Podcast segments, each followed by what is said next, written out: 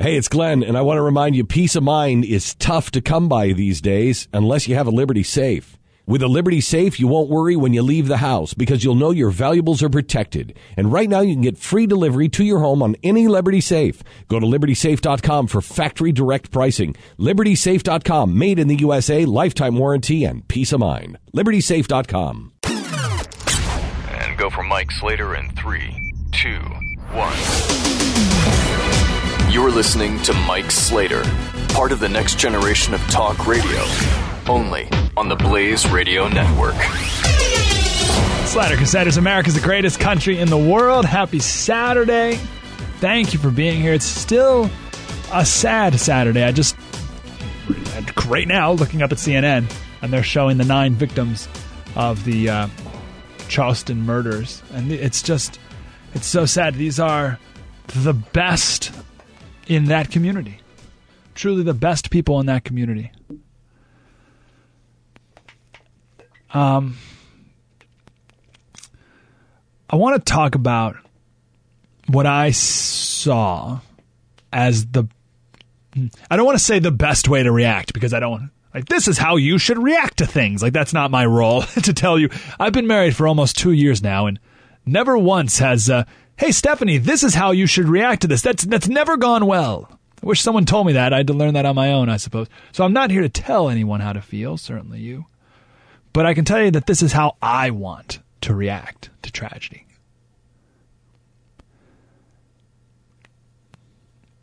Before I get to that, uh, you know, Martin Luther King Jr. he uh, he spoke at that church in 1962, and I want to talk about what he said in that church a little later. But he also said somewhere somebody must have some sense. Men must see that force begets force, hate begets hate, toughness begets toughness. And it's all a descending spiral, ultimately ending in destruction for all and everybody. And the last couple days, even immediately after, and still today, I see, I, I saw a lot of hatred on Twitter and Facebook and in the media and other places, a lot of people fanning the flames of a race war, a lot of people meeting the hatred with more hatred, with a different type of hatred. And as Martin Luther King Jr. said, that ends in our destruction. Not just, so let's say something hateful happens and you meet it with hate. That doesn't end them. It ends you too. It's a mutual destruction when you react like that. And it's so hard not to. But it's possible. Uh, I want to read a series of tweets here. This is from the King Center. The uh, CEO of the King Center is Bernice King, who I believe is, is that's the daughter, right? Yeah, yeah, yeah. Daughter of uh, Martin Luther King Jr. So she speaks with authority, not only being, you know, his daughter, but the fact that he was murdered. So he's speaking some authority here. And actually, her grandmother was shot and killed when playing the organ at Atlanta's Ebenezer Baptist Church in 1974. So not only was her father murdered, but her grandmother was as well in church. So she's been there. And when I don't know what how to react to this or what's proper, I, I can only look at her and say, "Oh, that's that's how I want to react to this." If I can read these tweets right here that she sent, she said, "In this tragic, disheartening hour, we embrace Charleston and the Emanuel AME family and community. We believe that nonviolence is not just about our physical response, but includes our social media communication. We have to be conscious of how our social media response can cause unrest or be detrimental. We pray vigorously that this person's hate does not cultivate more hate. We must defy hate with truth and love. Truth, a hateful terrorist act. Love, a response that transcends hate. Dr. King's philosophy, in Dr. King's philosophy, peace is in tandem with justice. I love that line. Peace is in tandem with justice. So all the people who, who say no justice, no peace, that is 100% wrong. Peace is in tandem with justice.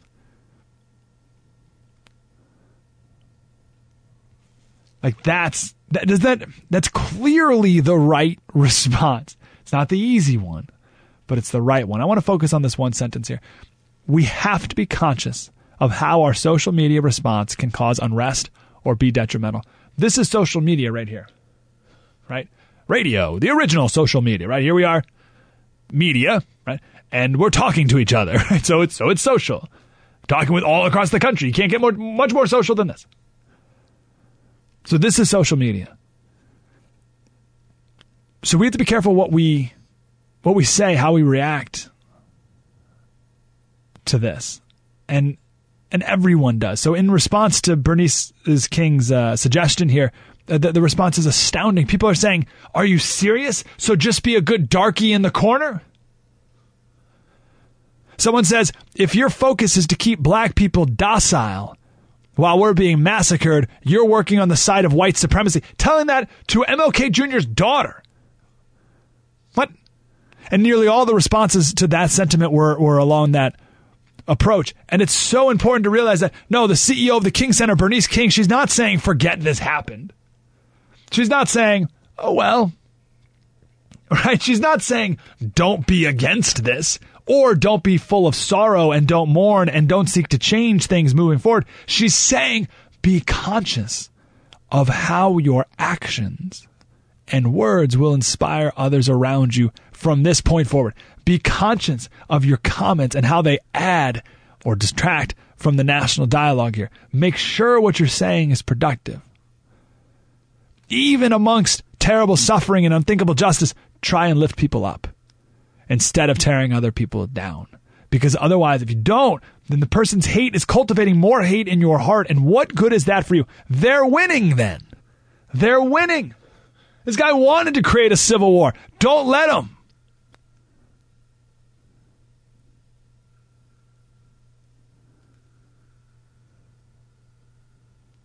This is what I hope comes out of this event for our country.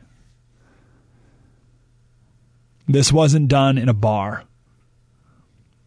The shooting wasn't in a club. It wasn't on a street corner. It wasn't in a convenience store. It wasn't even in a school. It was done in a church. You know, I think back in 1963 when those four young girls were killed in the 16th Street church bombing in Birmingham. And MLK gave the eulogy. And he said, even though those four girls even though they entered the stage of history just a few short years ago. He said they each have something to tell us. And he went through a list of people who need to listen to what those girls are telling. Does that make sense? These girls, they're young, they were killed, but they still have something to tell us. They have something to tell these people. They, they, these girls have something to tell these people. These girls have something to tell these other people. And then he says, these girls have something to say to every minister of the gospel who has remained silent behind the safe security of stained glass windows. How about that? These girls have something to say to the church leaders of the country. Ministers of the gospel and everyone who listens to it on Sunday and lives it every other day of the week needs to get out of the sanctuary.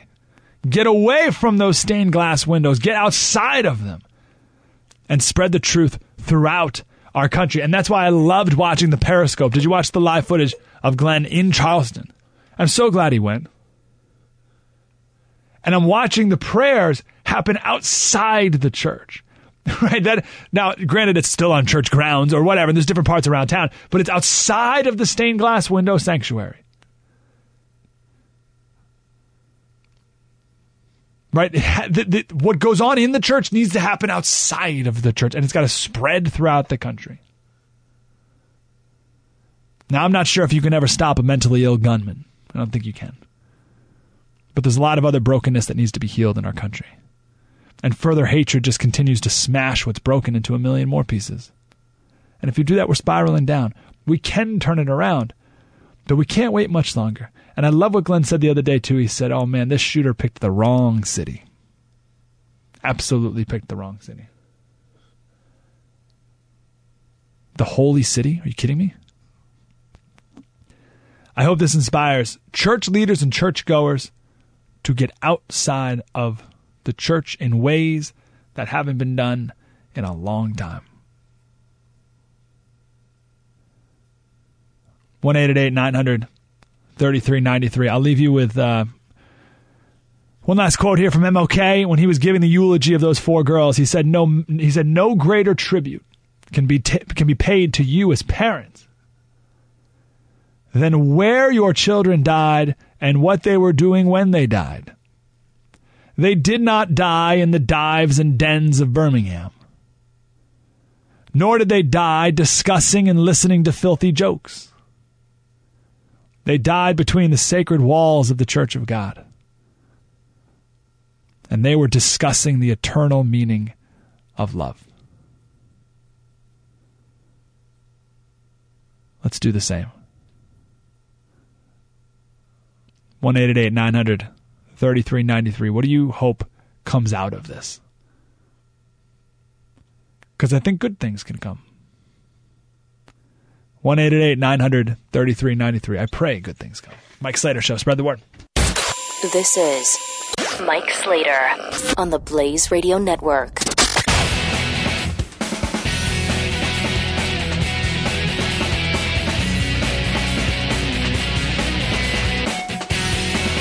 Hey, it's Glenn, and I want to remind you peace of mind is tough to come by these days unless you have a Liberty safe.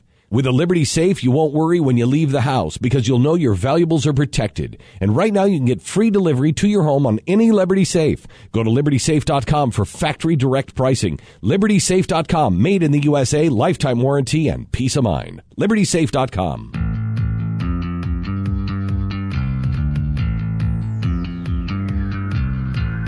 God, we welcome and invite you into this place, your house. We thank you for the spirit that dwells here, the spirit of Denmark Vesey, the spirit of R.H. Cain, the spirit of Dr. King, the spirit of many of the unsung heroes of our people. But we also thank you, God, for all persons who come seeking to expand their horizons and seeking to learn more about what our country is made of and what makes us who we are as a people and as a country. Mike Slater. that, of course, was uh, Pastor Pinckney from the church in Charleston. One of the victims. He was the state senator. Uh, that was in 2013. I, lo- I love that prayer. He's praying for those who are seeking to expand their horizons. Praying for those who are seeking to expand their horizons and those who seek to know what we're made of. How good is that? And also uh, praying for those who seek to know what makes us who we are as a country. Are those is are those things you? That's so good. Are you seeking to expand your horizons? Growing? Are you are you always trying to grow? Be a better person. Um, are you always seeking to know what you're made of? And are you seeking to know what makes us who we are as a country? It's fantastic. And I guess this is my question in light of all this. Are are we as a people well, let me say it like this. This this killer. I don't like to use mass shooters' names, right? But you know how I mean. Is this murder? Is this who we are? Like, is that who we are? That guy? Is that who makes up our country? Right? We're, we're just a bunch of, of this guy? That can't be. There's no way. There's no way that's true. We're a country made up of good people. And when there's a tragedy like this, it's a time for each of us to decide which side of us we want to shine. You know, I've seen a lot of video, I'm sure you have too, of, of people in Charleston. Even the night of the murder, the morning after, and, and still today. And Sunday, they're going to have a service tomorrow in the church. It really looks like the best of people are shining in Charleston. How good is that to see? And I wonder when times get tough in America, and they will, which parts of us will emerge? Which part of us will emerge?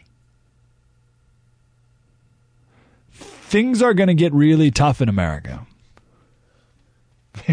and and we need to prepare and and and I don't necessarily mean store food and save money, although yes, uh, I just mean emotionally prepare. We need to emotionally prepare for things getting really really tough. Like when you lose everything you own, what type of person will you be? And I guarantee you there's people listening right now who have lost everything they own. What type of person will you be in light of that? This is a very serious question. When our country defaults like Greece and our money is worthless, what did I just read? Um, I didn't read the whole thing. I apologize. I read the headline actually, which is usually trouble. But here, Drudge Report. Uh, who said this? Britain's most senior fund managers. It's time to hold physical, physical cash. It's time to hide money under the mattress. Okay, so all the money we own is going to be worthless no matter if there's a woman on the $10 bill or, or it doesn't matter. All of it's going to be worthless. So when it's all worthless and you have none, who will you be? I just went to my uh, my bank's app this morning just to see see what was going on. I got a paycheck the other day, right? See what my bank account is. And it was a good number. Very happy with the number. But one day I'm going to look at that, it's going to be zero. And I'll never forget, there's a, I told the story a hundred times. Uh, two years ago, three years ago, uh, four years ago, something like that. Time flies. Uh, I owed a ton of money to the IRS. And I remember calling my dad. I was really upset about it. And he said, You haven't even lost all your money yet. As if that's a thing that's part of life. You haven't even lost all your money yet. So when I do, what type of person am I going to be? And when everyone loses all of their money, what type of people are we going to be? When you go to the store and there's no food there, or you have to wait six hours to get a bowl of rice in the ration line, who will you be? And when people get desperate, people get violent. And in light of that, who will you be? We have to emotionally prepare for that now. We have to answer that question now. If you answer it then, it's way too late. If you if you go to your bank account and there's no more money left, and you're like, well, now I get to decide what type of person to be. Nope, too late. And this is why I I, uh, I think The Walking Dead's a great show. If you've never seen it, it's awesome. I love it because they're in an apocalypse, and people are making choices on who they're going to be. And there's a scene early in the show, and the main uh, good guy's name's Rick. He's talking to a bad guy, and the bad guy's saying, "We got to kill everyone we see." And Rick says, "That's not who we are." That was the first season A couple seasons later, I think even the the most recent season, Rick was just about to get killed and he got away and he had a chance to enact revenge on the person who almost killed him. And he was just about to take the shot and one of the other good guys pulls him back and says, "That's not who we are." Even now, like things got way worse than when it the show first started. Things are way worse. Still not who we are.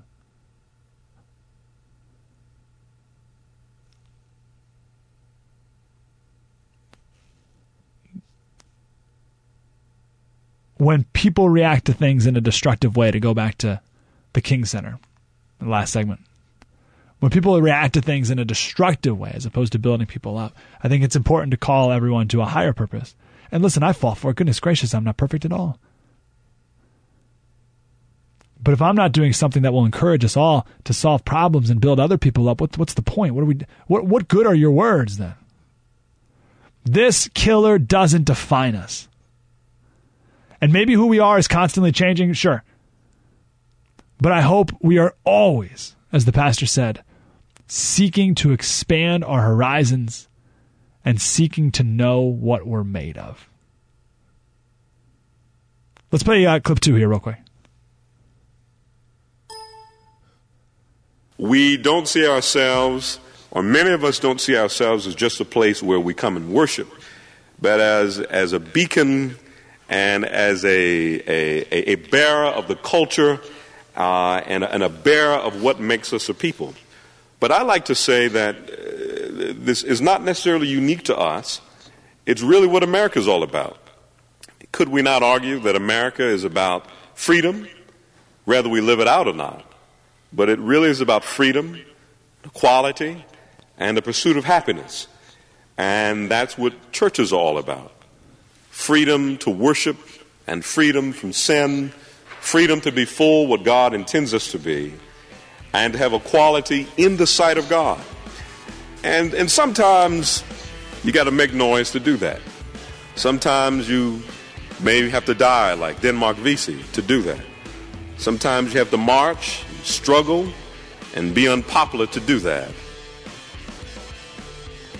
What good is going to come out of this? In this storm, after the storm, what part of us is going to be uncovered? This is Mike Slater, part of the next generation of talk radio. on the Blaze Radio Network.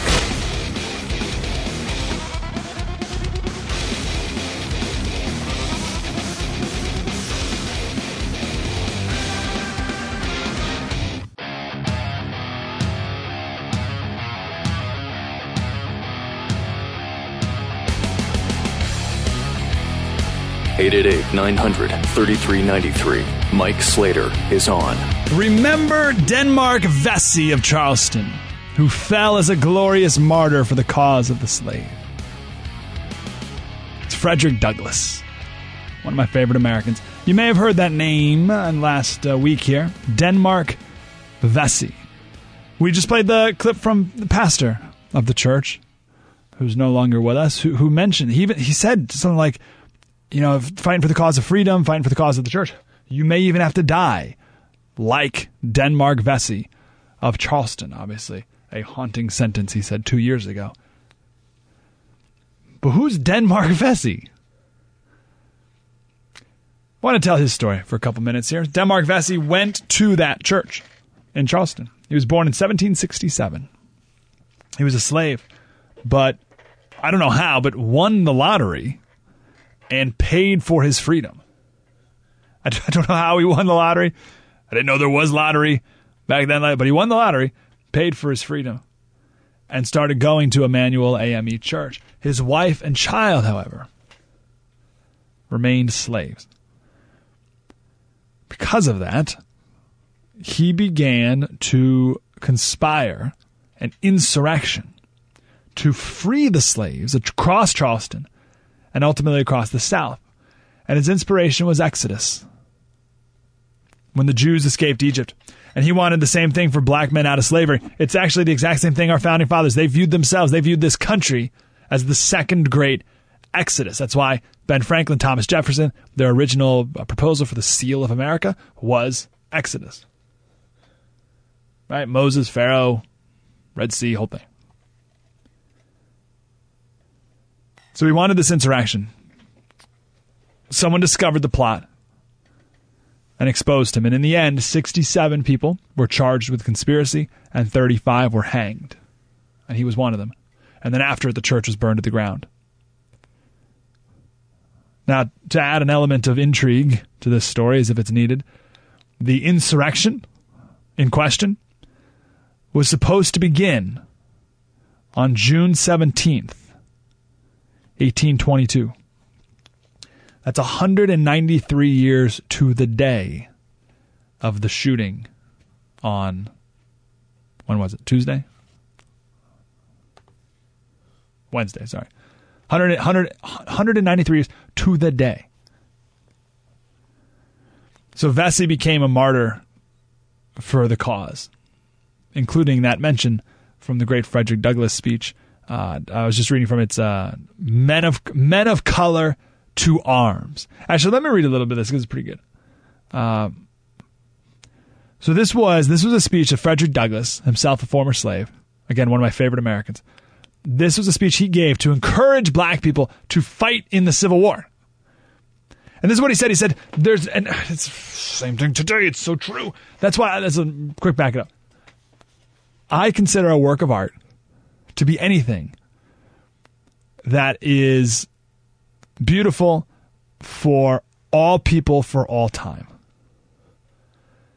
Right? If something is true for all people for all time, that's what I consider to be a work of art. So, for instance, Martin Luther King Jr.'s letter from a Birmingham jail that is relevant and beautiful and perfect for all people, not just black people in the South, for all people and for all time, not just the year he wrote it.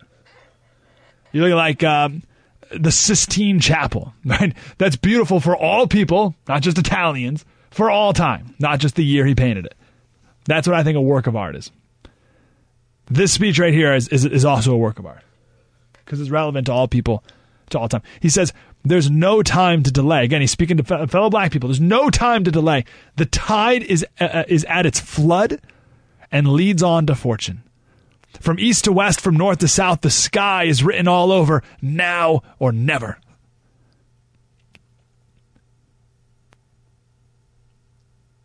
Liberty won by white men would lose half its luster. Whoever's to be free themselves must strike the blow. Better even die free than to live slaves. This is the sentiment of every brave colored man amongst us. Now, there are weak and cowardly men in all nations. We have them amongst us. And they're going to tell you this is the white man's war.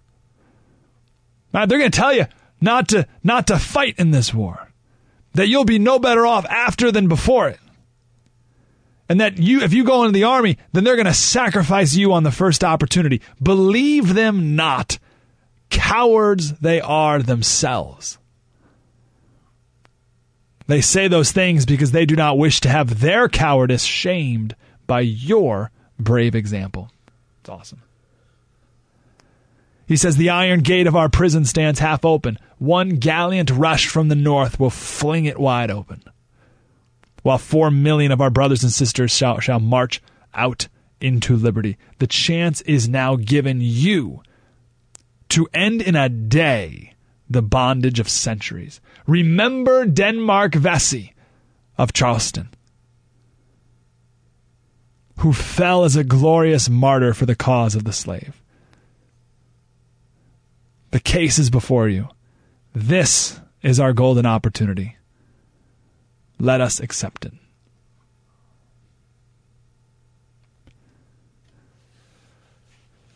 I share that because one of this church's members died in the cause for freedom. His name was then used to inspire many others to fight for freedom. How many years later? 40 years later? Right?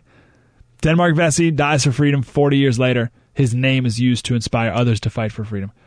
Nine people died just three, four days ago in that church. I hope that their lives can be used to inspire others for an equally righteous cause as Denmark Vesey's and I hope that their names will resonate for a long time coming. For good. See, you know, what I mean? like being used as a rallying cry for good. There's been a lot of names thrown around lately, a lot of T-shirts with faces and names thrown around on, right? A lot, a lot of names that have inspired rioting, that have inspired looting, that have inspired destruction, that have inspired chaos, that have inspired anarchy, that have inspired nothing good, nothing wholesome, nothing righteous. We need these names, the nine people who were killed, the best of Charleston, truly.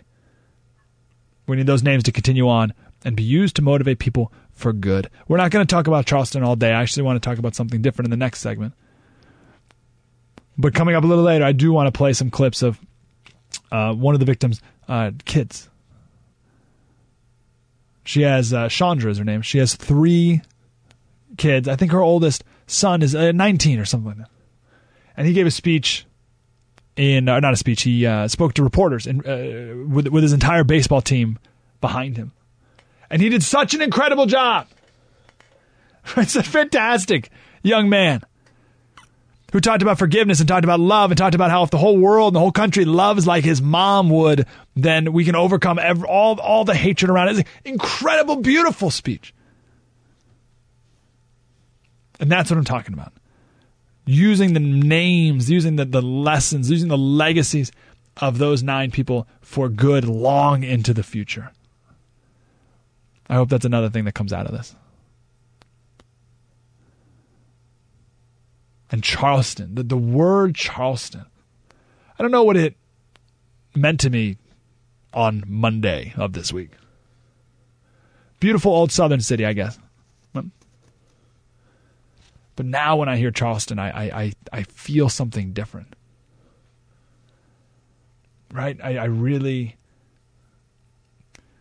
It seems like, based on what we've been looking, seems like a beautiful place.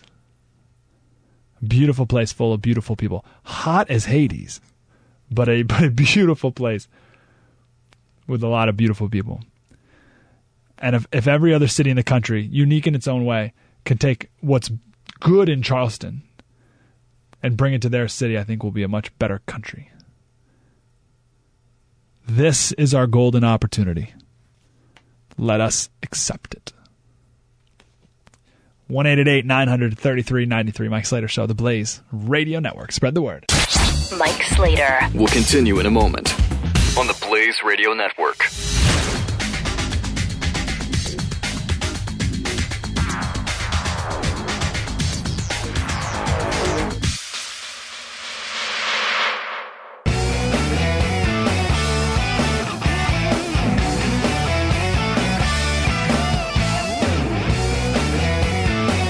This is Mike Slater. We're going to talk more about this later. I just want to make sure uh, you're aware of, of how bad things are getting in our schools. On my local show, we talked to a third grade, first grade, first first grade teacher. Sorry, I think a first grade teacher um, at a local elementary school, and uh, talking about the behavioral problems in the school and how the administration refuses to do anything about it. Here's just a little taste. We're going to play much more later. One student was pounding on the glass windows of my classroom for 45 minutes straight. What were you doing? What were you trying to do? Were you just inside instru- the classroom trying to teach? Okay. We had to um, close the blinds, close the windows, lock the door. Um, so we're trapped in the classroom. And so for 45 minutes, um, this pounding goes on in the window. I'm trying to calm my class down because they're scared. They're first graders, you know, seven year olds. Um, actually, some of my students were like curled up in fetal position because they don't know what, what's going on outside. They just hear screaming and pounding. Not the best conditions for trying to teach, No. I'll just tell you. And so after this 45 minute period stopped, because for some reason, what's happening a lot is that the people who are trying to deal with these children who are in crisis mode just let them do whatever they're doing for extended periods of time. So sometimes, you know, it could be throwing everybody's backpack or, you know, the plants that we're growing, throwing them around or whatever it is, destroying things around the school and they just stand around and watch. Amazing. So there's much more we'll play later, but the, the point is, and, and be careful of this in your school district, it's called restorative justice. Uh, you may hear board members talk about becoming a, a restorative district. That's what that is. It's it's when you don't discipline kids, even if they're terrorizing your classroom and terrorizing the other students. Unbelievable. All right, we'll do more with that later. Um, I want to talk about Planned Parenthood real quick. This is a uh, supermodel. Uh, I think she pronounces her name because I can't. Uh, play uh, clip three right here. Hey ladies, I'm Emily Ratajkowski and wanted to have a quick chat about something important. Like many young women who are sexually active, I'm guessing you might not be ready to get pregnant. Am I right? Whether you're finishing school, have big career aspirations, or just don't feel ready to be a parent, birth control can be the answer. Which is why I'm grateful that organizations like Planned Parenthood make birth control available to all women, no matter what. All right, so she's a model. She's the girl in the Blurred Lines video. Uh, she's also in the movie Gone Girl. Um, she's the person that Ben Affleck cheated with. So she's influential enough. She's got 2.6 million followers on her Instagram account, right? So 2.6 million people saw that. Uh, that's where those videos were posted right there. Uh, and I just have to say this because it's the truth, and, and, and we talk truth. Um, so let me say this, and then we'll move on. If you don't want to get pregnant, don't have sex. But uh, just throwing that one out there. But I say that because I enjoy spitting in the wind. Apparently, we're not supposed to talk about that solution to the problem. Uh, the reason I share this video here is because there's a law proposed by the governor of Colorado that would make birth control over the counter for everyone. for absolutely everyone. Right? So the pill would be like buying Advil. And really be like buying condoms, which are already over the counter. But anyway, this is, this is about the pill, right? Over the counter, available to all women, no matter what. As Emily Ratajkowski said, right? As, as she said at the end, she's like, well, Planned Parenthood's so great because uh, they provide birth control to everyone no matter what. Yep, so it over the counter. But Planned Parenthood says no. They don't support that bill. They don't support that effort. This bill in Colorado would accomplish exactly what Planned Parenthood says they want, right? Birth control available to all women. It's exactly, it would be oh, just, just like, is, okay, is Advil available to all women? Is Tylenol available to all women? Is NyQuil, you know, right? So, yes, though all those things are, so would the pill. Make it over the counter. There's no medical reason not to. But nope, they won't. They won't support the bill and they're fighting it. That is the ultimate proof that this is not about birth control. Because if it was, then this is the solution. Make it over the counter. Everyone can get it. Just go to your local CVS, Walgreens, wherever. It's not about birth control. It's about power. And it's about bringing girls, funneling women, young girls into Planned Parenthood so that ultimately they can advocate for abortion. Because that's what Planned Parenthood really is. It's not a place to get the pill. Walgreens is a place to get birth control, right? Walmart is a place to get birth control. This Planned Parenthood is a place to get abortions, and they're not even going to give an inch. So, congratulations to Colorado. Fight in support of that bill, but congratulations to the conservatives there who are uh, revealing Planned Parenthood for who they truly are. And you got to, it's an uphill battle, but it's the most important battle there is. 1 900 3393. I want to talk about MLK's commitment card, and we'll go into a little more detail about discipline in schools and uh, what to do about it, what it means if we don't get that under control. Next. You're listening to Mike Slater on the Blaze Radio Network.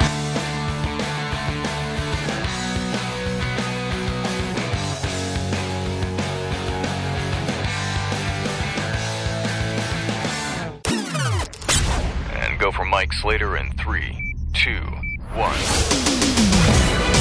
You're listening to Mike Slater, part of the next generation of talk radio, only on the Blaze Radio Network. He's been hearing emotional testimony from the family, but can we look over here right now? I mean, it's kind of heartbreaking. Uh, they're singing, and a whole flood of people showed up at the same time. This arraignment was taking place.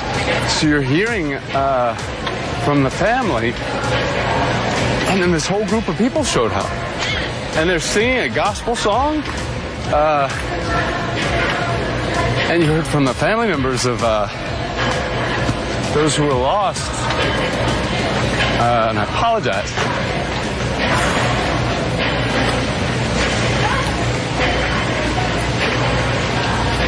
But you can see the outpouring uh, of support for this community. It goes all the way down the street uh, of people that showed up at the exact same time that this arraignment was going on. And we heard from the family members of Ethel Lance, from Myra Thompson, Daniel Simmons, Ty Sanders. So that Uh, is MSNBC. I'm sorry. Uh, So that, that- that's from MSNBC. Uh, that was when Glenn Beck was praying and then singing uh, MSNBC at the cameras rolling right across the, on the other side of the street.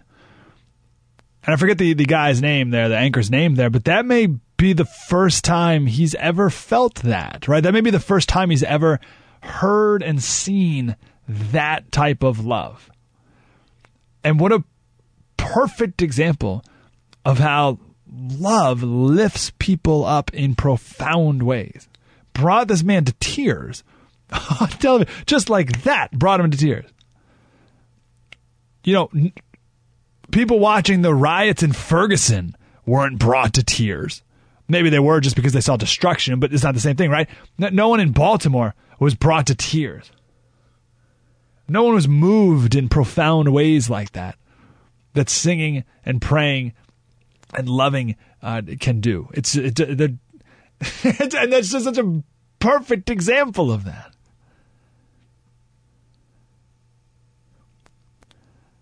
We'll talk more about uh, Charleston a little later.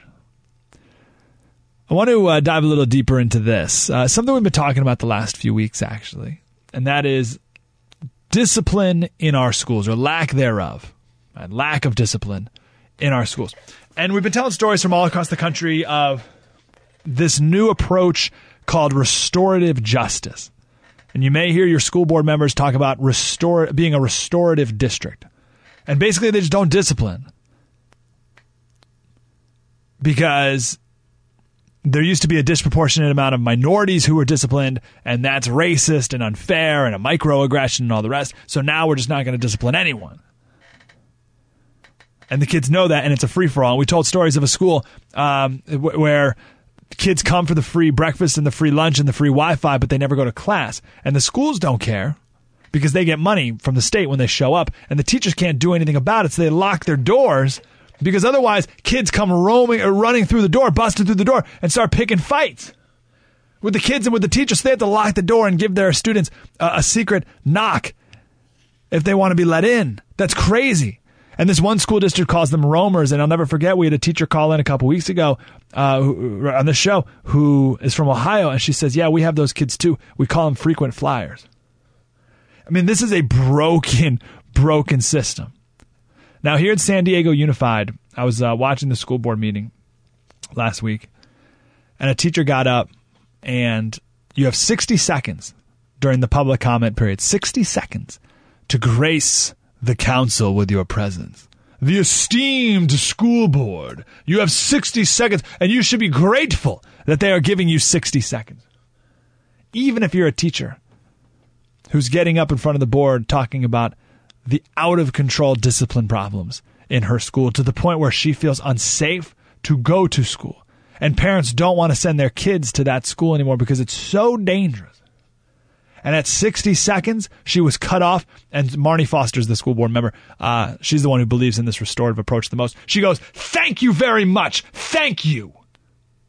When her time was up, she didn't get it 61 seconds to tell her story. She got 60 seconds. And as soon as I heard that, I said, we got to reach out to this teacher so we can hear her, her full story.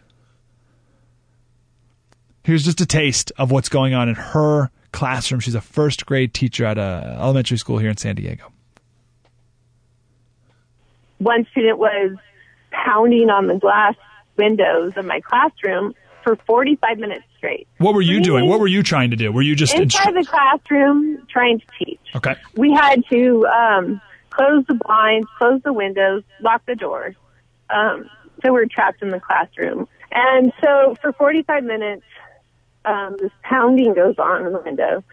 I'm trying to calm my class down because they're scared. They're first graders, you know, seven year olds, um, actually, some of my students were like curled up in fetal position because they don't know what, what's going on outside. They just hear screaming and pounding. Not the best conditions for trying to teach, no. I'll just tell you.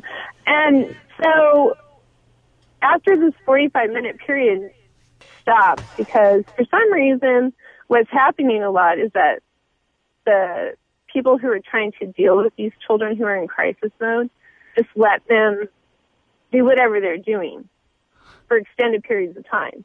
So sometimes, you know, it could be throwing everybody's backpack or, you know, the plants that we're growing, throwing them around or whatever it is, destroying things around the school and they just stand around and watch.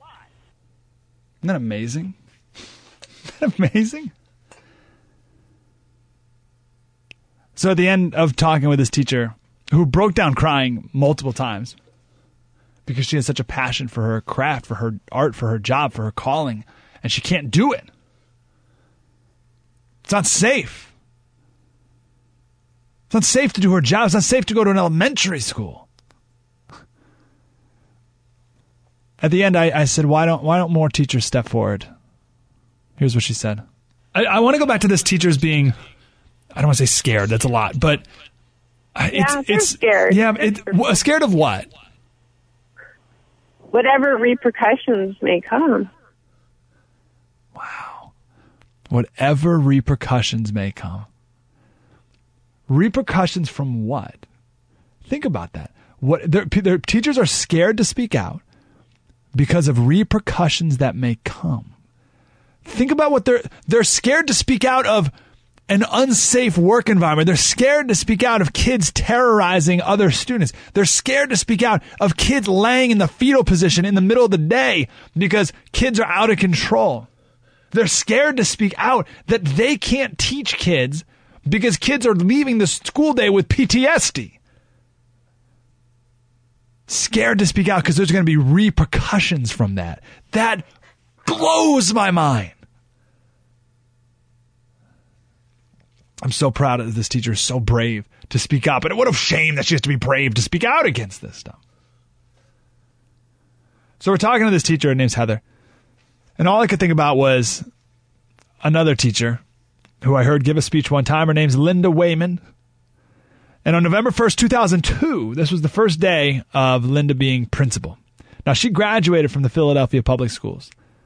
And then she went on to teach 20 years in the public school district, and, and now she's a principal in 2002. And a few minutes after walking into her new school for the very first time, right, very first day, a fight broke out amongst the girls right in the morning before the, before the day even started. And teachers got it under control, and she immediately called a school wide assembly to introduce herself. It's clip four. I walked in angry, a little nervous, but I was determined to set the tone for my new students. I started listing as forcefully as I could my expectations for their behavior and my expectations for what they would learn in school. When all of a sudden, a girl way in the back of the auditorium, she stood up and she said, Miss, Miss, when her eyes locked, she said, Why do you keep calling this a school? This is not a school. In one outburst, Ashley had expressed what I felt and never quite able to articulate about my own experience when I attended a low performing school in the same neighborhood many, many, many years earlier.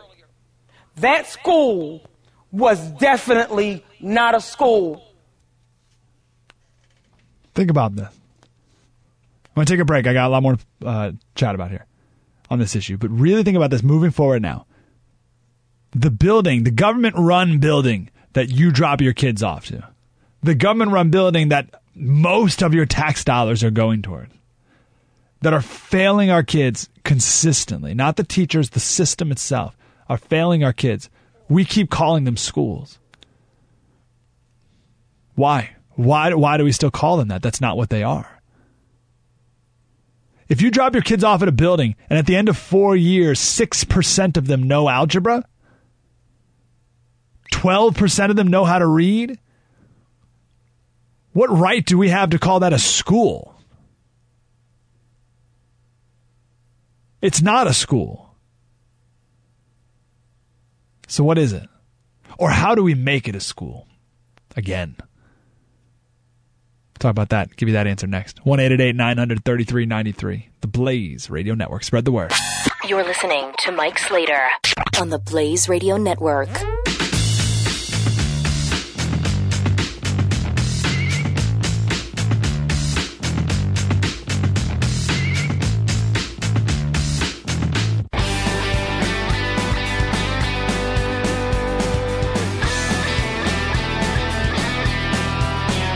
You're listening to Mike Slater. Slater Slater Slater Radio on uh, Twitter, S L A T E R Radio, so we can stay in touch there, not only throughout the show, but throughout the week. All right, I want to polish off. So we're talking about a, uh, a principal who in uh, 2002, her first day of school, she uh, witnesses a fight. She has a school-wide assembly to introduce herself to her students, talking about all the values of the school, the expectations, the standards that that we're going to hold to. And someone stands up in the back of the auditorium and says, Miss, why do you keep calling this place a school? And it hit her. That student's right. This isn't a school. Ten years later, she entered her third low performing school as principal. It's a Strawberry Mansions High School. How about that for a name? Strawberry Mansions.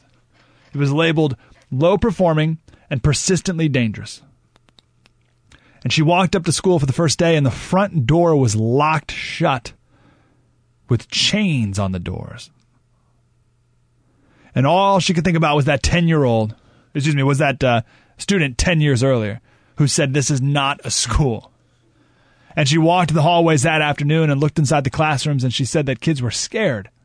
Kids were scared to even sit in rows in the classroom because they had no idea if someone was going to bust down the door and start a fight. That's not a school. Here's clip five. All the fighting and all the bullying. This was not a school. And then there were the teachers who were incredibly afraid for their own safety. So they lacked low expectations for the students and themselves, and they were totally unaware of their role in the destruction of the school's culture. This was the most troubling of all. So, she changed the culture. This is what we need to do across the country. We need to change the culture because the culture is being changed, right? If, if the culture is changed to be what it is here, where it's just total chaos and anarchy and a free for all, we can change it back. And this is what she did. First, she did the little things. She reset all the lockers, uh, all the locks for the lockers. They replaced every broken light bulb, eliminated the chains off the front door.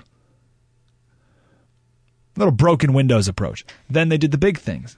They put the money towards the actual priorities of the school. And then they instituted a school wide discipline program, which again, other school districts are moving away from, right? No more discipline in the school. She said, oh, hold on, we're going to have some discipline in this school. She calls the program non negotiables. She says it's a behavior system designed to promote positive behavior at all times. Non negotiables like no hoodies. Oh, that's racist to not let me wear a hoodie. Nope, no hoodies, no cell phones, no fighting, no swear words, no drugs. She put a, uh, a, a sign up on the stairwell that says forbidden stairwell.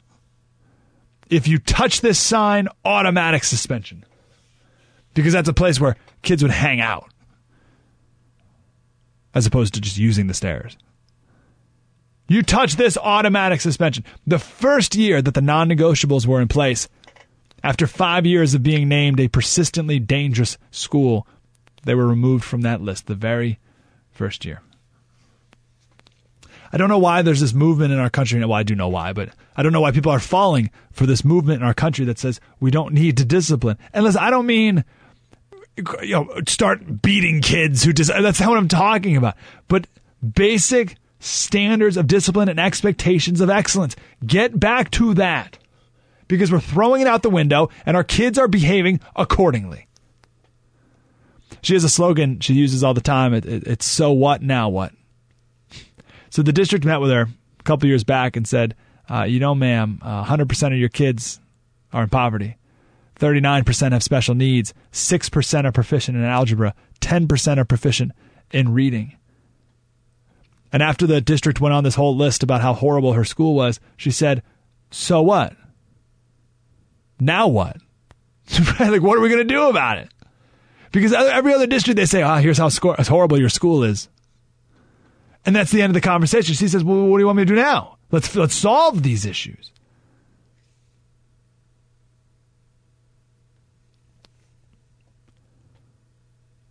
And they figured it out that it's mostly an expectations problem. It's mostly expectations. If you don't expect kids to perform to their potential, they won't.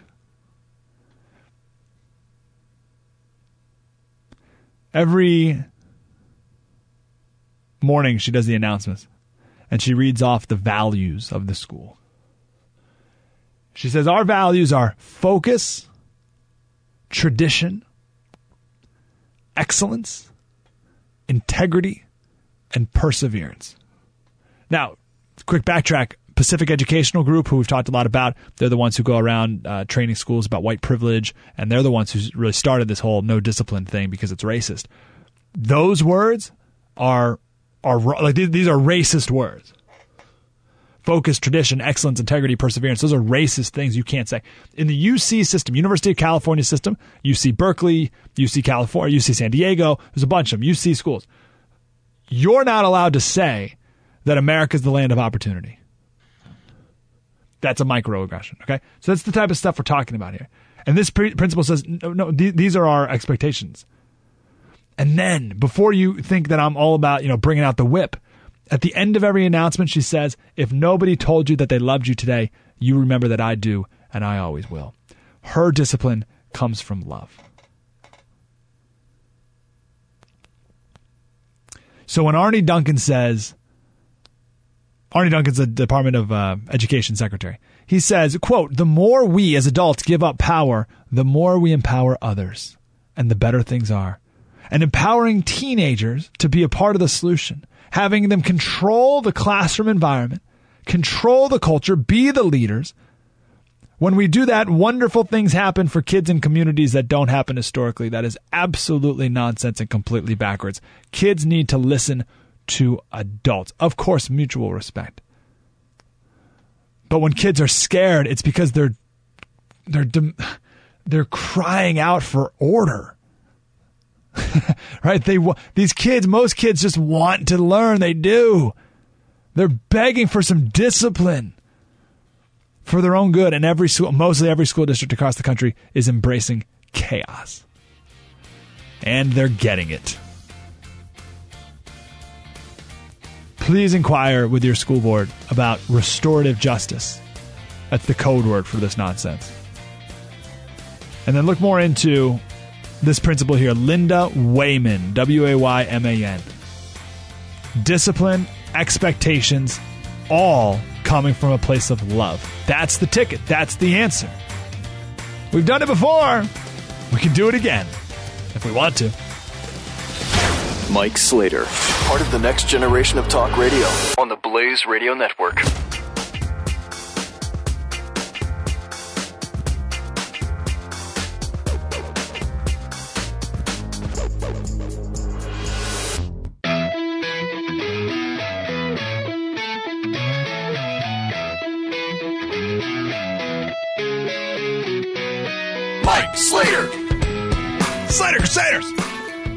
188 933 93. That's the numero de telefono. Slater Radio is the uh, Twitter handle.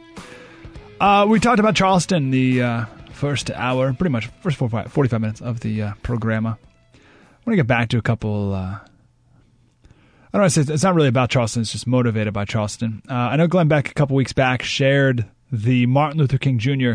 commitment card from 1963. I love it, and I, think we have to get back to it. Let me let me share it real quick, and then we'll break down a couple of these points here, and and see if if you would like to uh, agree to to these. The card said, and this is for anyone who wanted to join uh, Martin Luther King Jr.'s nonviolent movement. Gandhi had a very similar uh, program, and the card says, "I hereby pledge myself, my person and body, to the nonviolent movement. Therefore, I will keep the following Ten Commandments." One, meditate daily on the teachings and life of Jesus. Two, remember always that the nonviolent movement seeks justice and reconciliation, not victory. That one's awesome. We'll get back to that one in a second. Three, walk and talk in the manner of love, for God is love. Four, pray daily to be used by God in order that all men might be free. Pray daily to be used by God in order that all men may be free. Sacrifice personal wishes in order that all men might be free. Observe with both friend and foe the ordinary rules of courtesy. Seek to perform regular service for others and for the world. Number eight, refrain from the violence of fist, tongue, and heart. Strive to be in good spiritual and bodily health and number 10, discipline yourselves to follow the spirit of the movement. I sign this pledge having seriously considered what I do and with the determination and will to persevere. I love that. I think we, we, we need to be using that card. A couple ones that I love. Uh, and then we sort of touched on this in the uh, first hour about lifting people up, about meeting the hate with love in such beautiful ways that we've seen out of Charleston. Charleston has done such a perfect job with this. They've really set the standard for the entire country. But the idea of refraining from violence of the fist, tongue, or heart. I love this violence of the tongue. What does that mean? I love what the Bible says about it. It says your words, and I, and I often study this because I'm in the business of thinking and talking and using words, and I can use words to inspire and change hearts for the better, or I can use words to to hate and tear down. The tongue is powerful, and the Bible says you put bits in the mouth of horses, horses to make them obey. Right, so a small piece of metal can move an entire powerful animal like a horse, or the rudder of a ship. So you have a giant, massive ship. The direction is completely controlled by a rudder. That's it. It's amazing if you think about it. Think of a giant tanker moving through the ocean. And you want to turn that ship, that tanker. The rudder moves. Just that's it, just the rudder. And the entire tanker changes direction. That's the power of the tongue. A great forest fire can be started by a small spark of the tongue. So we need to watch the violence of our fists. Obviously, I think we're good in that department, right?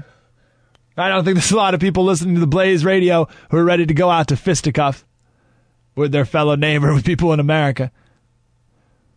So watch out for that. Check. But also violence of the tongue and violence of the heart. I love that.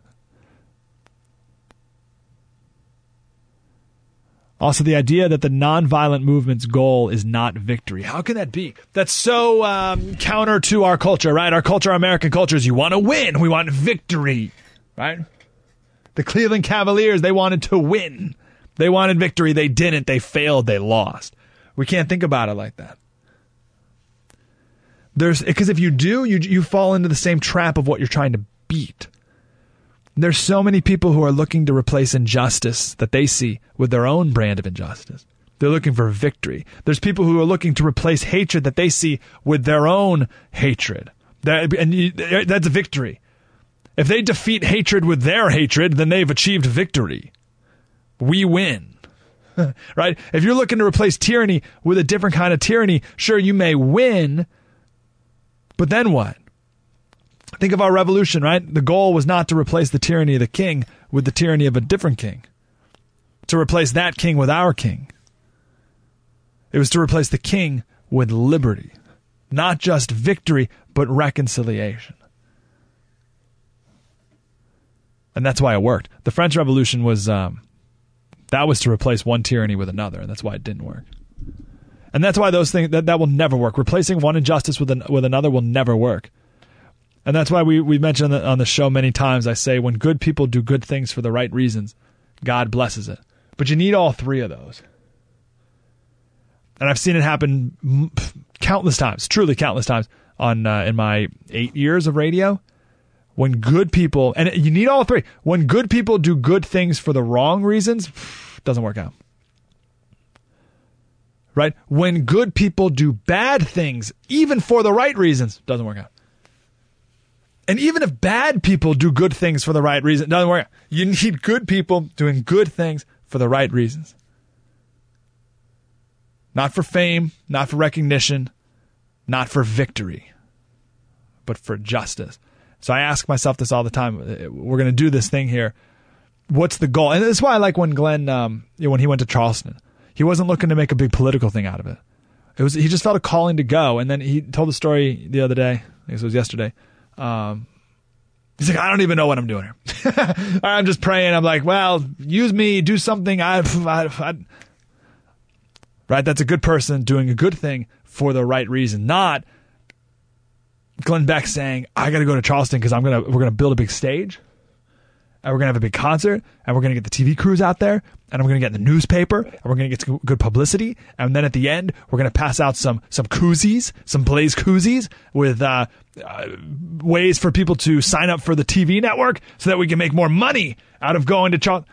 God would not have blessed that.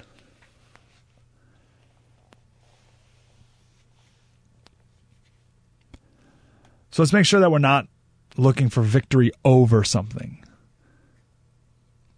We got to strive to justice and reconciliation. Very different. And then one more, we'll take a break. Seek to perform regular service for others and for the world. Haven't you seen that out of Charleston last couple days? So many people serving others. I love in uh, Leviticus, uh, it says, when you reap uh, the harvest of your field, don't reap to the very edges. Don't go all the way to the end. So you have your land. Let's say you have your five acres. Don't reap all the way to the end. All the, like all five acres. Don't leave a little bit at the end for the poor and for the um, uh, travelers and foreigners amongst you. Right? Just leave leave some on the edges. Don't grab all that's technically yours. Leave room for other people. And I think about that in my life. I always try to reap to the edge of my life. I try to reap all the way to the edge and grab every little bit I can. Do you do that? You're like, I have to do this and this and this and this and this, and I got to do this for, I got to grab all this as much as I got to do as much as I can all the time, constantly moving, moving. It is exhausting and it is pointless.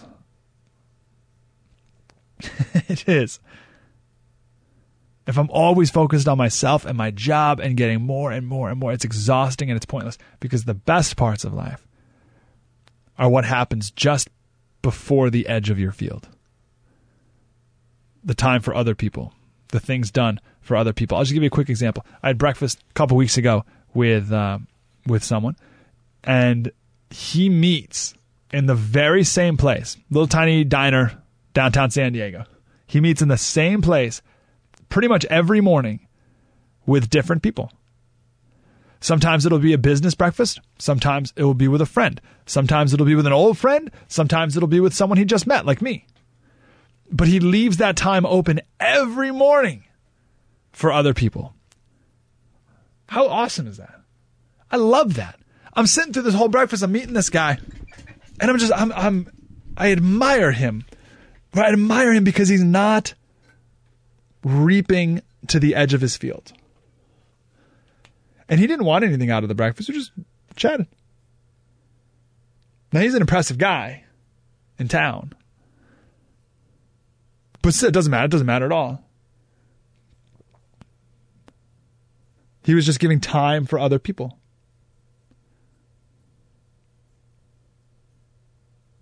And that's what one of MLK's commitments was, right? Seek to perform regular service for others and for the world. Leave room for others. Uh, I encourage you, and I don't know what it looks like. It looks different things for different people, but I encourage you to not harvest to the edge of your field. It will free you. I know it's so counterintuitive. you think if I get more, more, more, more, more, then you'll be free. Nope. Stop. Don't harvest to the edge. That will free you. And again, the best parts happen in that space. 1 900 3393. Just Google uh, Martin Luther King Jr. commitment card. You can read them, print it out, pass them around, have your family sign it. It's a good thing. It's true. Right? These commitments are true. It's the truth. They're good. 1 900 3393. Mike Slater Show, The Blaze Radio Network. Spread the word. You're listening to Mike Slater on the Blaze Radio Network.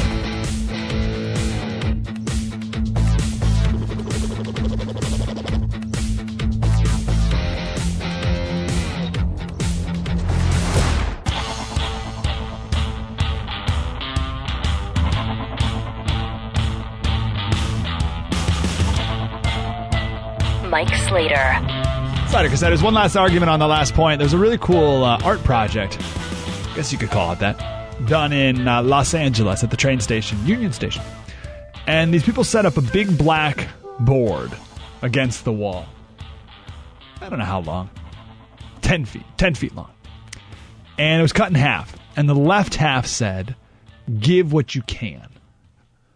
and the right half said, "Take what you need."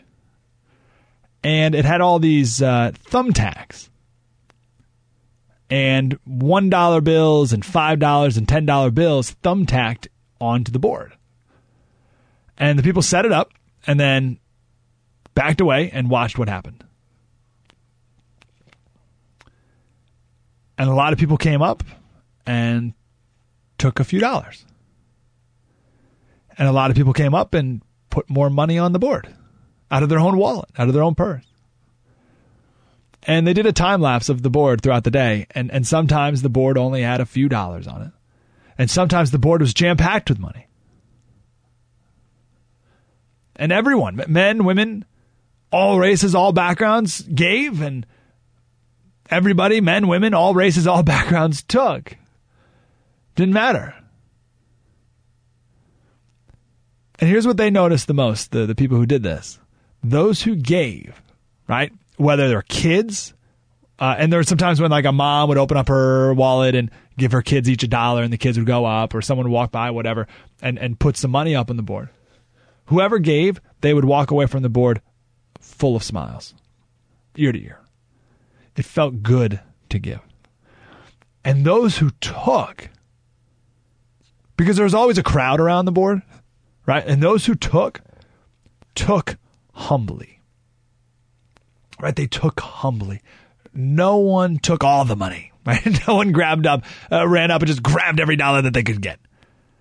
People who took money, they took $4 or whatever, right? They took enough for their ticket, they took enough for a bite to eat. And they didn't i don't want anyone to feel ashamed by that. No no and no one was like oh geez i'm so they're just like ah, thank you thank you so much like it was a humble they're very humble when when they walked away with this free money. So what it tells me is that a couple things. First sometimes you have good days sometimes you have bad days right? Sometimes you're in a prosperous season of life sometimes you're in a season where you're struggling sometimes you have a dollar to spare and sometimes you really need a dollar. And this board took snapshots of people at whatever moment they were in, right? And and the, this board it, it said this person is in a place to give at this moment in time, this very second, this person's in a place to give, and at this moment in time, this person is in need of receiving. And at different times in life, we each fill those roles. Sometimes we're in need of receiving, and sometimes we're in need of giving. And both are okay. Winston Churchill said, We make a living by what we get, we make a life by what we give. And I think this applies to Charleston as well. I do. The, this killer, this murderer, took lives. He stole memories. He is a thief and a murderer and a monster. And how has Charleston responded? You've seen it? How has Charleston responded? Oh, riots in the street, looting throughout. No. By giving to each other. Constant, constant giving. Some money, sure, but also giving time and giving prayer. And that is what makes a life. And that's what makes a community and that is what makes a country. Charleston is the new standard. I live in San Diego. Wherever you live, let's make sure that our city meets that standard and maybe tries to exceed it. You're listening to Mike Slater, part of the next generation of talk radio on the Blaze Radio Network.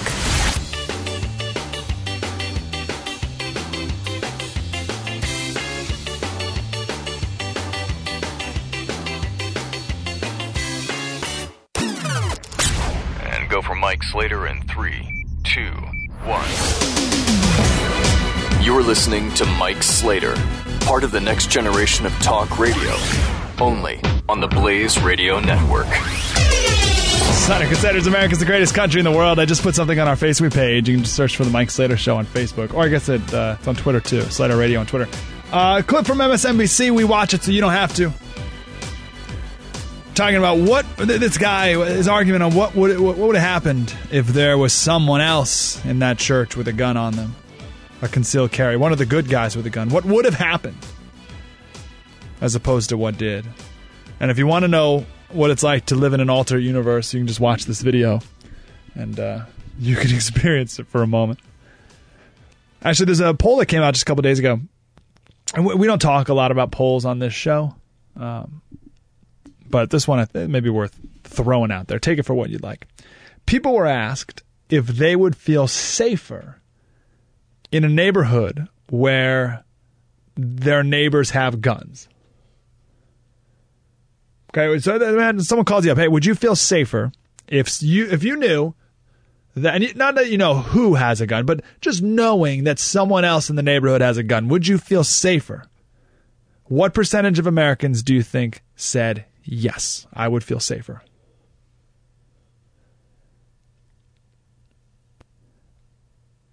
Now keep remember keep in mind keep in mind all the stories from newspapers and, uh, MSNBC and all the rest saying how anti-gun everyone is. Sixty-eight percent. 68% of Americans said they'd feel safer knowing that someone else had a gun in the neighborhood. 22% said no. They wouldn't feel safer. And then you have your classic what? Uh, 10% who I don't know, don't know what day it is, who knows. But a majority of Americans want a law-abiding person in their neighborhood to have a gun. Now, I'm not sure what I'm not sure what benefit your neighbor having a gun does for you exactly. Uh, so go get yourself a gun.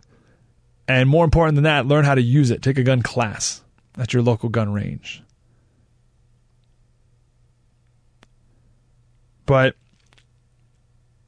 the takeaway here is that people aren't scared of law abiding gun owners as people who write newspaper articles are scared of law abiding gun owners. you know what I mean? So the people, journalists are terrified of law abiding people with guns, terrified of them. So they write a bunch of articles about it, and people read those articles and then therefore assume that everyone is terrified. But it's not true. Most Americans are not concerned about that, and in fact would like it if their neighbors had guns. So do with that what you would like. Uh, I want to change gears here real quick. I do want to. I got a couple more things to say about Charleston. We'll do that a little later uh, in, in, the show here. Although we're running out of time. Uh, Los Angeles Unified, our school district, not our school district. I'm in San Diego. School district uh, just to our north here, Los Angeles, just suspended a teacher. Now his lawyer says you must reinstate him immediately, or else we are going to sue you for all you are worth. Now, you know, the school district is, if you sue the school district, it's like suing taxpayers, but still, this teacher would deserve it for getting suspended for this. What did this teacher do? Hmm. And you can uh, you can send an answer on uh, Twitter, Slater Radio. What did this teacher do that got him suspended? What could it be? Slater Radio on Twitter. What did this teacher do that got him suspended? Immediately suspended. Slater Radio on Twitter. All right, let, let me tell you uh, first a little bit about him. He is a nationally recognized teacher. Oh, let me say this. He is a fifth grade teacher. That may be important to the question. He's a fifth grade teacher. He's a nationally recognized teacher. He's won several nationwide awards. He's written a couple books on how to teach, especially low income students. So he's not just a teacher, he's one of the best teachers in the entire Los Angeles Unified School District. LA Times wrote an article about this, and uh, all the comments are from former students and parents who say he's the best teacher they've ever had. Right? Just like, and you know what I'm talking about. These types of teachers, right? The ones where it's just their calling and you know it. That's who this guy is. Everyone loves this teacher. Why did he get suspended? He's in teacher jail right now. You know, teacher jail. It's uh, they just they go they show show up to school and they don't do anything all day. They just sit in a room and get paid. But a major problem with the teacher jail, other than we're still paying them and they're not doing anything, is that a lot of times teachers aren't even told what the charges are against them. They're just told you have to go sit here. So so what what happened to this teacher? He was teaching again his fifth grade class, and another teacher found out what he was teaching them. This other teacher reported him and got the guy suspended. What was he doing? He was reading the kids a passage from Huckleberry Finn. Yes, that's right. Quoting Mark Twain will get you suspended from the Los Angeles School District. Quoting Mark Twain. Now, you're probably thinking, uh, did he abuse a child?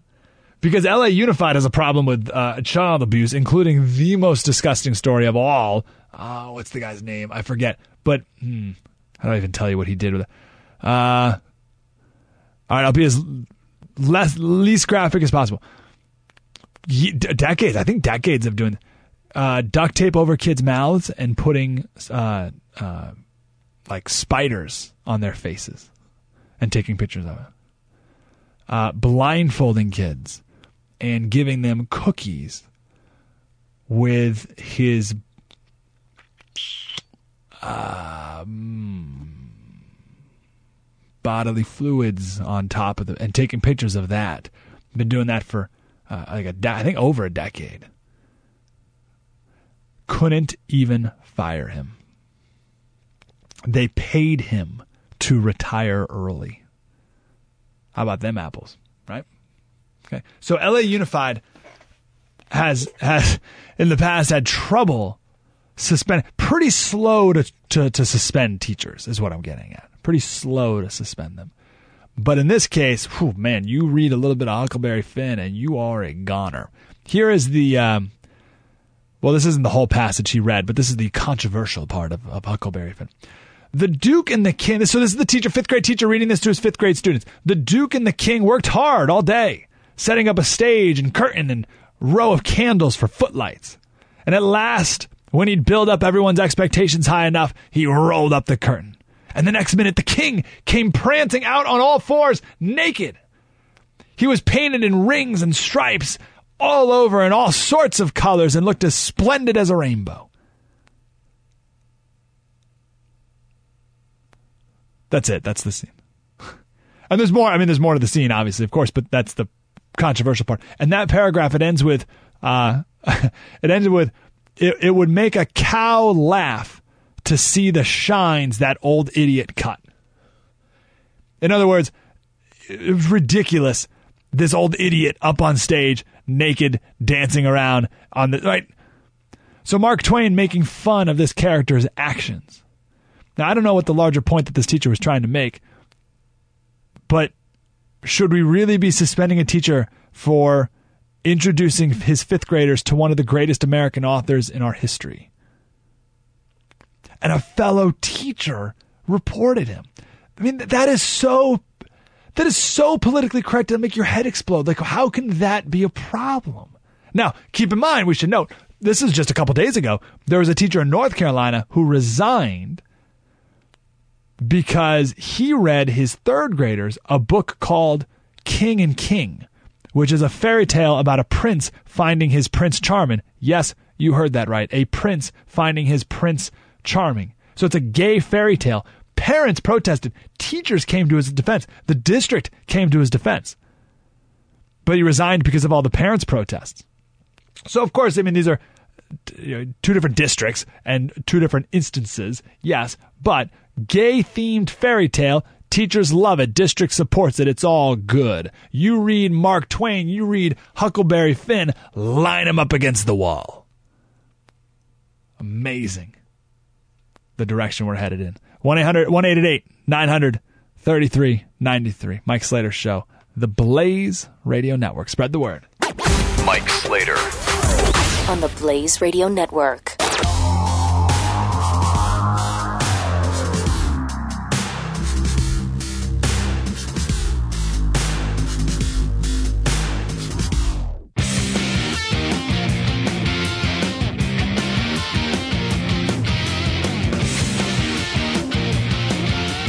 Mike Slater on the Blaze Radio Network. All right, person of the week. Person of the week. I got two people who are in the running, and you can decide who is person of the week. I'll tell you about Chris next. Um, and I don't know. I, I'm, I'm sorry, I'm distracted because I'm thinking, well, maybe I would give my vote to him, but I, I, I don't get to vote. Chris is the son of one of the women who were killed in the, the Charleston uh, church. And he's handling this tragedy with unbelievable grace and forgiveness. That's the key word. Really impressive young man. And I guess it, his story ties back into what we talked about at uh, at noon when the show begins, or noon, noon East, noon Pacific, three Eastern. Who are we? right? Who are we? Are we supposed to believe that we are this murderer? Like that's who we are? Or are we Charleston? And and all the people who have responded so beautifully to this. Put race aside. We looked at character. And this man, Chris, has it. His mom raised him with it. And it's a beautiful thing to see it in action. And I guess the big question is when something like this happens in your city, will you and your city react as wonderfully as the people of Char- Charleston are reacting? I live in San Diego. I think the answer is yes, I do. But we have to keep always preparing our hearts and minds for that. Because it will happen. Something like this will happen. Well, not this, but some, you know what I mean? Something tragic will happen like that. So I don't know. Chris, Chris, uh, we'll talk about Chris next. Sorry, I got a little off topic. Talk about Chris next. But a lot of those characteristics that Chris has are also in this first option that I'm going to talk about here. Marlana, Marlena, Marlena, Marlena VanHoose. Now you saw Marlena the other day, perhaps. You heard her. You may not remember the name. You may not be like, well, I didn't, Marlena, I didn't see Marlena. Marlena was born 19 years ago. Mom and dad's first baby. They brought Marlena home. Everything was wonderful. A couple days went by. Her parents realized that she wasn't responding to light. Brought her back to the doctors. Marlena never developed the nerves in her eyes. She was blind. I thought, okay, we can overcome this. We can work through this. A few months later, their daughter wasn't responding to touch. They brought Marlena back to the hospital, back to the doctors, and they learned that their daughter has cerebral palsy. And doctors told her that she probably wouldn't make it past her first birthday.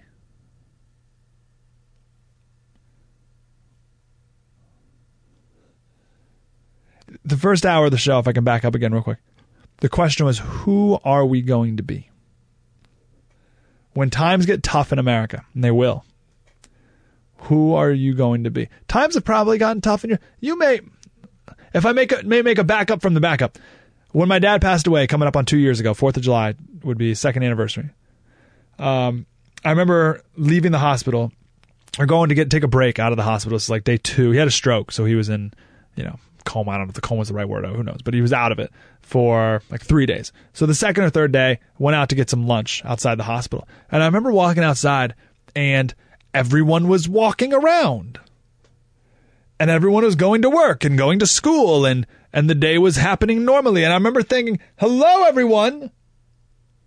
Don't you know my dad is dying? What are you doing?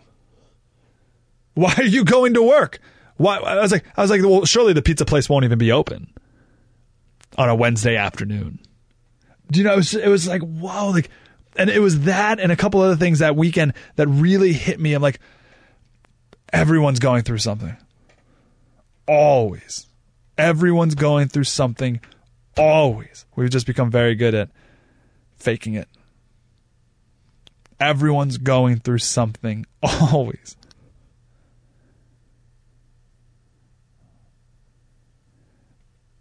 So you have to decide now before that something comes again or whatever. Who are you going to be when it happens? And we have to ask ourselves that, that same question for our country. When, when our country, when our money's not worth anything anymore, when people get desperate, there's no more food, and people become violent. How are we? How are you going to behave? How are you? Who are you going to be? And I think of this with Marlena's family as well. Like they got this news: your daughter has cerebral palsy. She's probably not going to make it for another year. Who do you become at that point? I don't know if I could be like her parents here, who said, "All right, we're going to get through this." And she made it past her first year. And not only that, but that she, she grew up and she joined the cheerleading team. And she could do the cheers based off of the sound of the squeaking of her teammates' uh, shoes on the basketball floor. And it wasn't until a few years of cheerleading that her fellow cheerleaders realized that she has another gift that she could give to the team and give to the entire experience. Now, her family, they're huge Kentucky Wildcat fans and they started going to every basketball game. And then it was the Wildcats who realized this gift that Marlana has. And it was just the other day that the nation discovered Marlana for the first time. When she joined the likes of Usher, Metallica, Rascal Flatts, and Carlos Santana. All artists who sang the national anthem before a game of the NBA playoffs. And Marlana sang before game six and she was led to center court by her mother, who didn't think she'd see her daughter live past her first birthday. This is Marlana with probably my favorite version of the national anthem. At this time, we ask those who are able to please rise and remove your hats as we honor the United States of America and her servicemen and women. Here to perform our national anthem this evening, please welcome Marlana VanHoose.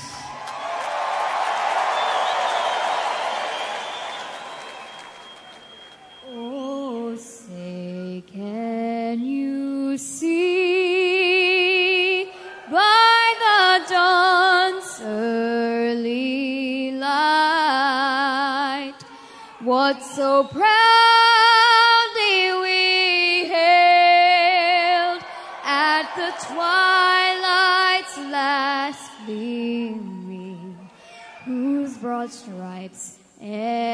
bright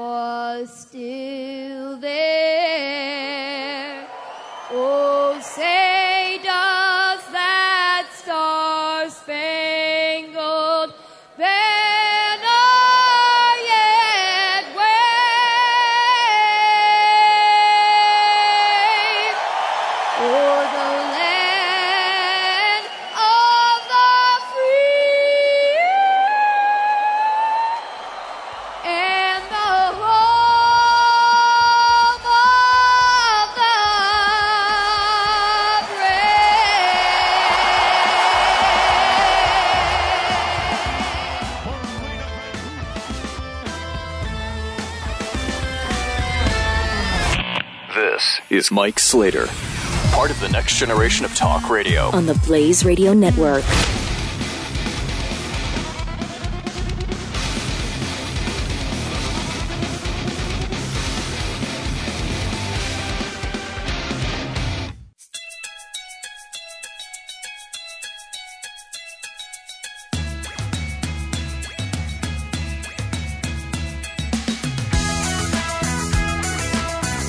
Next generation of talk radio. This is Mike Slater. I forgive you and have mercy on your soul. Hate won't win. My grandmother and the other victims died at the hands of hate. Everyone's plea for your soul is proof that they lived in love and their legacies live in love. Just looking at a USA Today article, it, uh, just beautiful photographs of people coming together in Charleston. And we've been saying all day that Charleston really has set the set the standard for how a city should respond to uh, to a tragedy. And I just saw this picture. Um, this one got me. This is the a, a uh, how do I describe this? We have a uh, white man, head in his hands, crying, and he's at a desk, and then next to him is a uh, black cloth with some flowers on top of it, and then just beyond that is another man sitting at a chair. And I saw him. What's that? That is South Carolina State Senator Vincent Sheheen sitting next to the draped desk of State Senator Pinckney. The pastor of that church was also a state senator. And I just, I just guess it just hit me because it never clicked that here's where he sits in the state senate to, you know, make his votes and all the rest.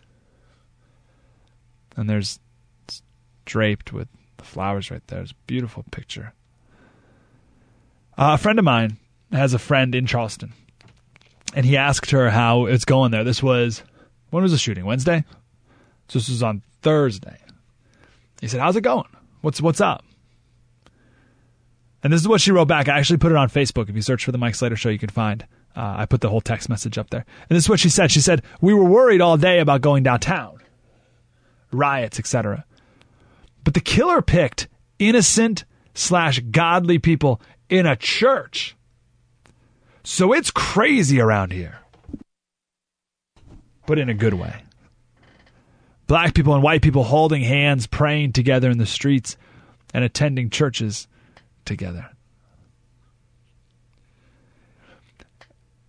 It is absolutely clear that this killer picked the wrong city to mess with. Charleston is showing the country how it's done. Charleston is showing the country how to grieve, how to mourn, how to come together. And hopefully, Charleston will show the country what it's like to never separate again. And never allow such, something so stupid like skin color to get in between two people again. And, and I. let, let me say this real quick. I saw a map. I saw this map a couple weeks ago, and I never paid much attention to it.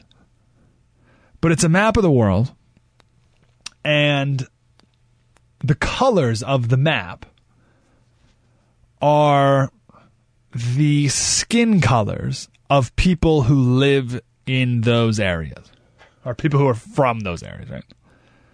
People with darker skin live along the border, and that's true all the way around the world, right? So in the so imagine the map's all flat, got the equator right in the middle.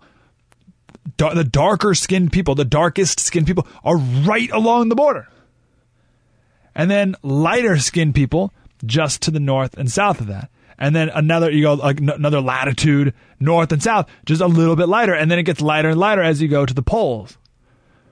Skin pigmentation correlates with latitude. That's it. And it correlates with latitude because the darker your skin, the more protective of, of UV radiation from the sun you are. That's it. That's race. That's skin color. And it's it's actually believed that light skin pigmentation is actually a more recent phenomenon. So I mean, I think everyone everyone listening here knows just how stupid this is. it's so stupid. And it's stupid on both ends. It's equally stupid on both ends for the same reason. So the people who demonize others for their skin color, stupid. And also those who celebrate skin color, also stupid. Because how about we find an identity for ourselves and an identity for other people based on something that really matters? Like who you are or they are as a person. Because if your identity is your skin color, you're selling yourself short. You were born for way more than that. You were born for more than your skin color. You were born for more than where your ancestors happened to be born based on the latitude and relationship to the sun's rays. All right. I mean, that can't possibly define who you are. So stop focusing on that and identify yourself by something so much more. And same thing, if you're judging someone else on their skin color, you're shortchanging that person for who they really are. Because they're a lot more than where their ancestors were born in relation to the equator and the sun's UV rays. Because that's all that skin color is based on.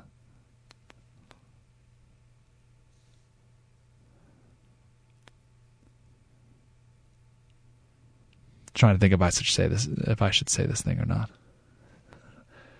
Safe space? I don't know. Is it worth it? Let me say this. Headline Huffington Post. 150 years after emancipation, Dylann Roof is a chilling reminder of how little has changed. Give me a break. How little has changed in 150 years when it comes to race relations. Are you kidding me? Listen, long way to go. Long way to go.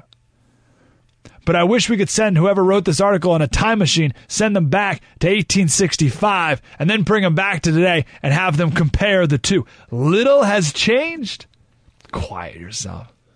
Little has changed. 1865. Come on. Long way to go. But let's not shortchange that by saying little has changed. I want to uh, play a clip here of Chris Singleton. His mom, Sharonda, was killed the other day in that church. This is a remarkable young man. And he spoke to the media with his baseball team standing behind him in support. All different colors, by the way, all different skin pigmentations. Listen to this young man right here. Clip six. Nothing changes for me. You know, I'm probably just going to push myself even harder in everything I do.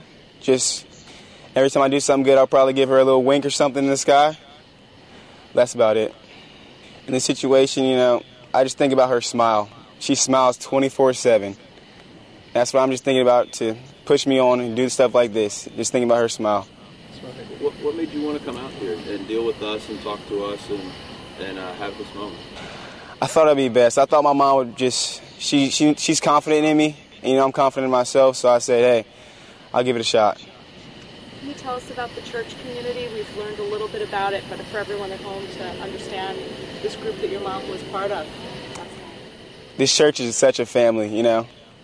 I've been going there since sixth grade when I moved here, but it feels like they're all older than me. They're really old, it seems like, but that's like I'm everybody's grandson.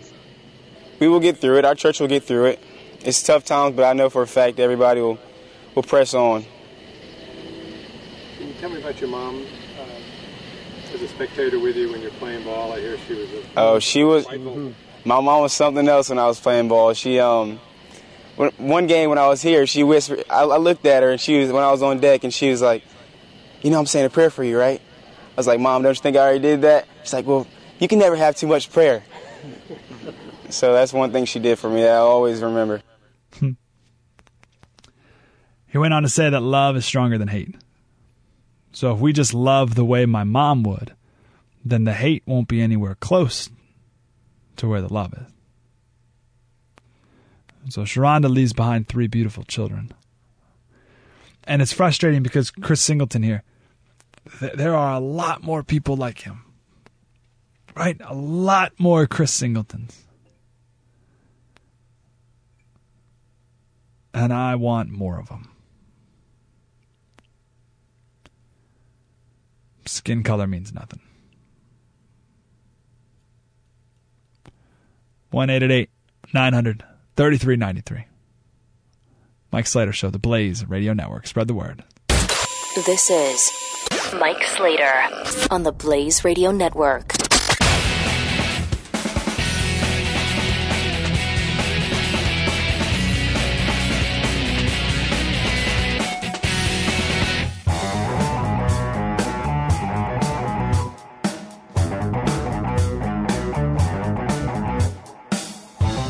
Mike Slater on the Blaze Radio Network. I have five minutes and 52 seconds. Get two stories in here. Uh, just want to throw this your way just so you can be prepared for when this comes to a city near you. Uh, here in San Diego, we have, a, we have a big homeless problem in San Diego because the weather's really nice, among other things. But um, so the idea was let's build two public toilets downtown. All right. So, how much do you think a, a toilet should cost? A new downtown public toilet. I'm, I'm going to go with twenty thousand dollars. That's a lot. I mean, you go to Home Depot, a toilet's like 150 bucks. okay, so toilet, sink, let's say that's $300. Uh, you got to put up a little building around it. I mean, nothing fancy. And the toilets they built, they're just like porta potties. Not, it's not a whole big thing. Um, so you know, uh, union wages, the whole red thing, 20 grand. That's crazy, I think. But 20 grand should do it. So San Diego built two new downtown toilets. You want to know how much they cost? $280,000 each. Now, one of them, uh, in particular, has become such a uh, breeding ground for prostitution and crime and drug use and the rest. They're going to move it. Sue, the price for these two public toilets is approaching $800,000. That does not include maintenance cost, which they estimated was going to be $50,000 a year, and now they're looking at $185,000 a year. That does not include $35,000 for water every year. I don't know if they're flushing toilets with Perrier water. I don't know. $35,000. It also doesn't include $30,000 a year for vandalism repairs, which is on top of the maintenance repairs. It also doesn't include the uh, idea of being thrown around to hire a security guard for these bathrooms, which would cost another $400,000 per year. Toilets. Two. Approaching a million bucks year one. Fantastic. So if uh, your city council says we need to put some toilets downtown, just keep an eye on that. All right. I want to end on this note here. What was your favorite childhood toy? I was home last week in Syracuse, New York, helping the mom uh, do some stuff around the house, and we emptied out the top of the garage. And there was a chest full of stuffed animals there. That's what we were looking for. We were looking for Spot. Spot was my brother's favorite stuffed animal growing up, and now he has a son, uh, eight months old, and they wanted to give him Spot. It's pretty cool, right? So we found the chest and we found a bunch of stuffed animals that, that I remembered when I was a kid. We didn't find Spot though, but we found some other fun stuffed animals. So, what was your favorite childhood toy? For six year old Owen, it's his stuffed Hobbes. Hobbes from Calvin and Hobbes, the tiger. So Owen and his family, they were flying from Tampa Bay to Texas for the weekend. And they got to the airport, everything all right. They went through security holding. They got on the Southwest plane, and halfway there, they reenacted the scene from Home Alone, right? Where the mom jumps up and goes, Hobbes! Right? Like, we've got, we forgot Hobbes! Back in the airport, they left him at the airport. So they landed and they immediately called the Tampa Bay airport asking, uh, you know, like it was a missing person report, and, and where Hobbes was. And the airport staff found Hobbes right there on the chair. But what would you do? What would you do now? So you work at the the Tampa Bay airport, six year old stuffed animal left behind. What would you do? You put it in the lost and found, right? Until Owen gets back. Nope. They took Hobbes on an adventure around the airport. And they took a picture of Hobbes with headphones on in the control tower. And they took a picture of him driving the fire truck for the airport. And they took a picture of him loading baggage on the tarmac. And they took a picture of Hobbes trying to decide what ice cream flavor to eat at the food court. And they took a picture of Hobbes taking a ride on the baggage cart at the airport hotel. And the airport officials took all these pictures and they put them in an album so that when Owen got back, they presented him not only with Hobbes, but with a, a book of all the pictures, of all the things that Hobbes did when Owen was gone. And on the airport's Facebook page, uh, they they wrote all the captions. Like Hobbes wrote all the captions to all the pictures. And the last one, uh, when uh, the the security officials and everyone are, are handing Owen the book and Hobbes, uh, he wrote, "At last, Owen returns for me."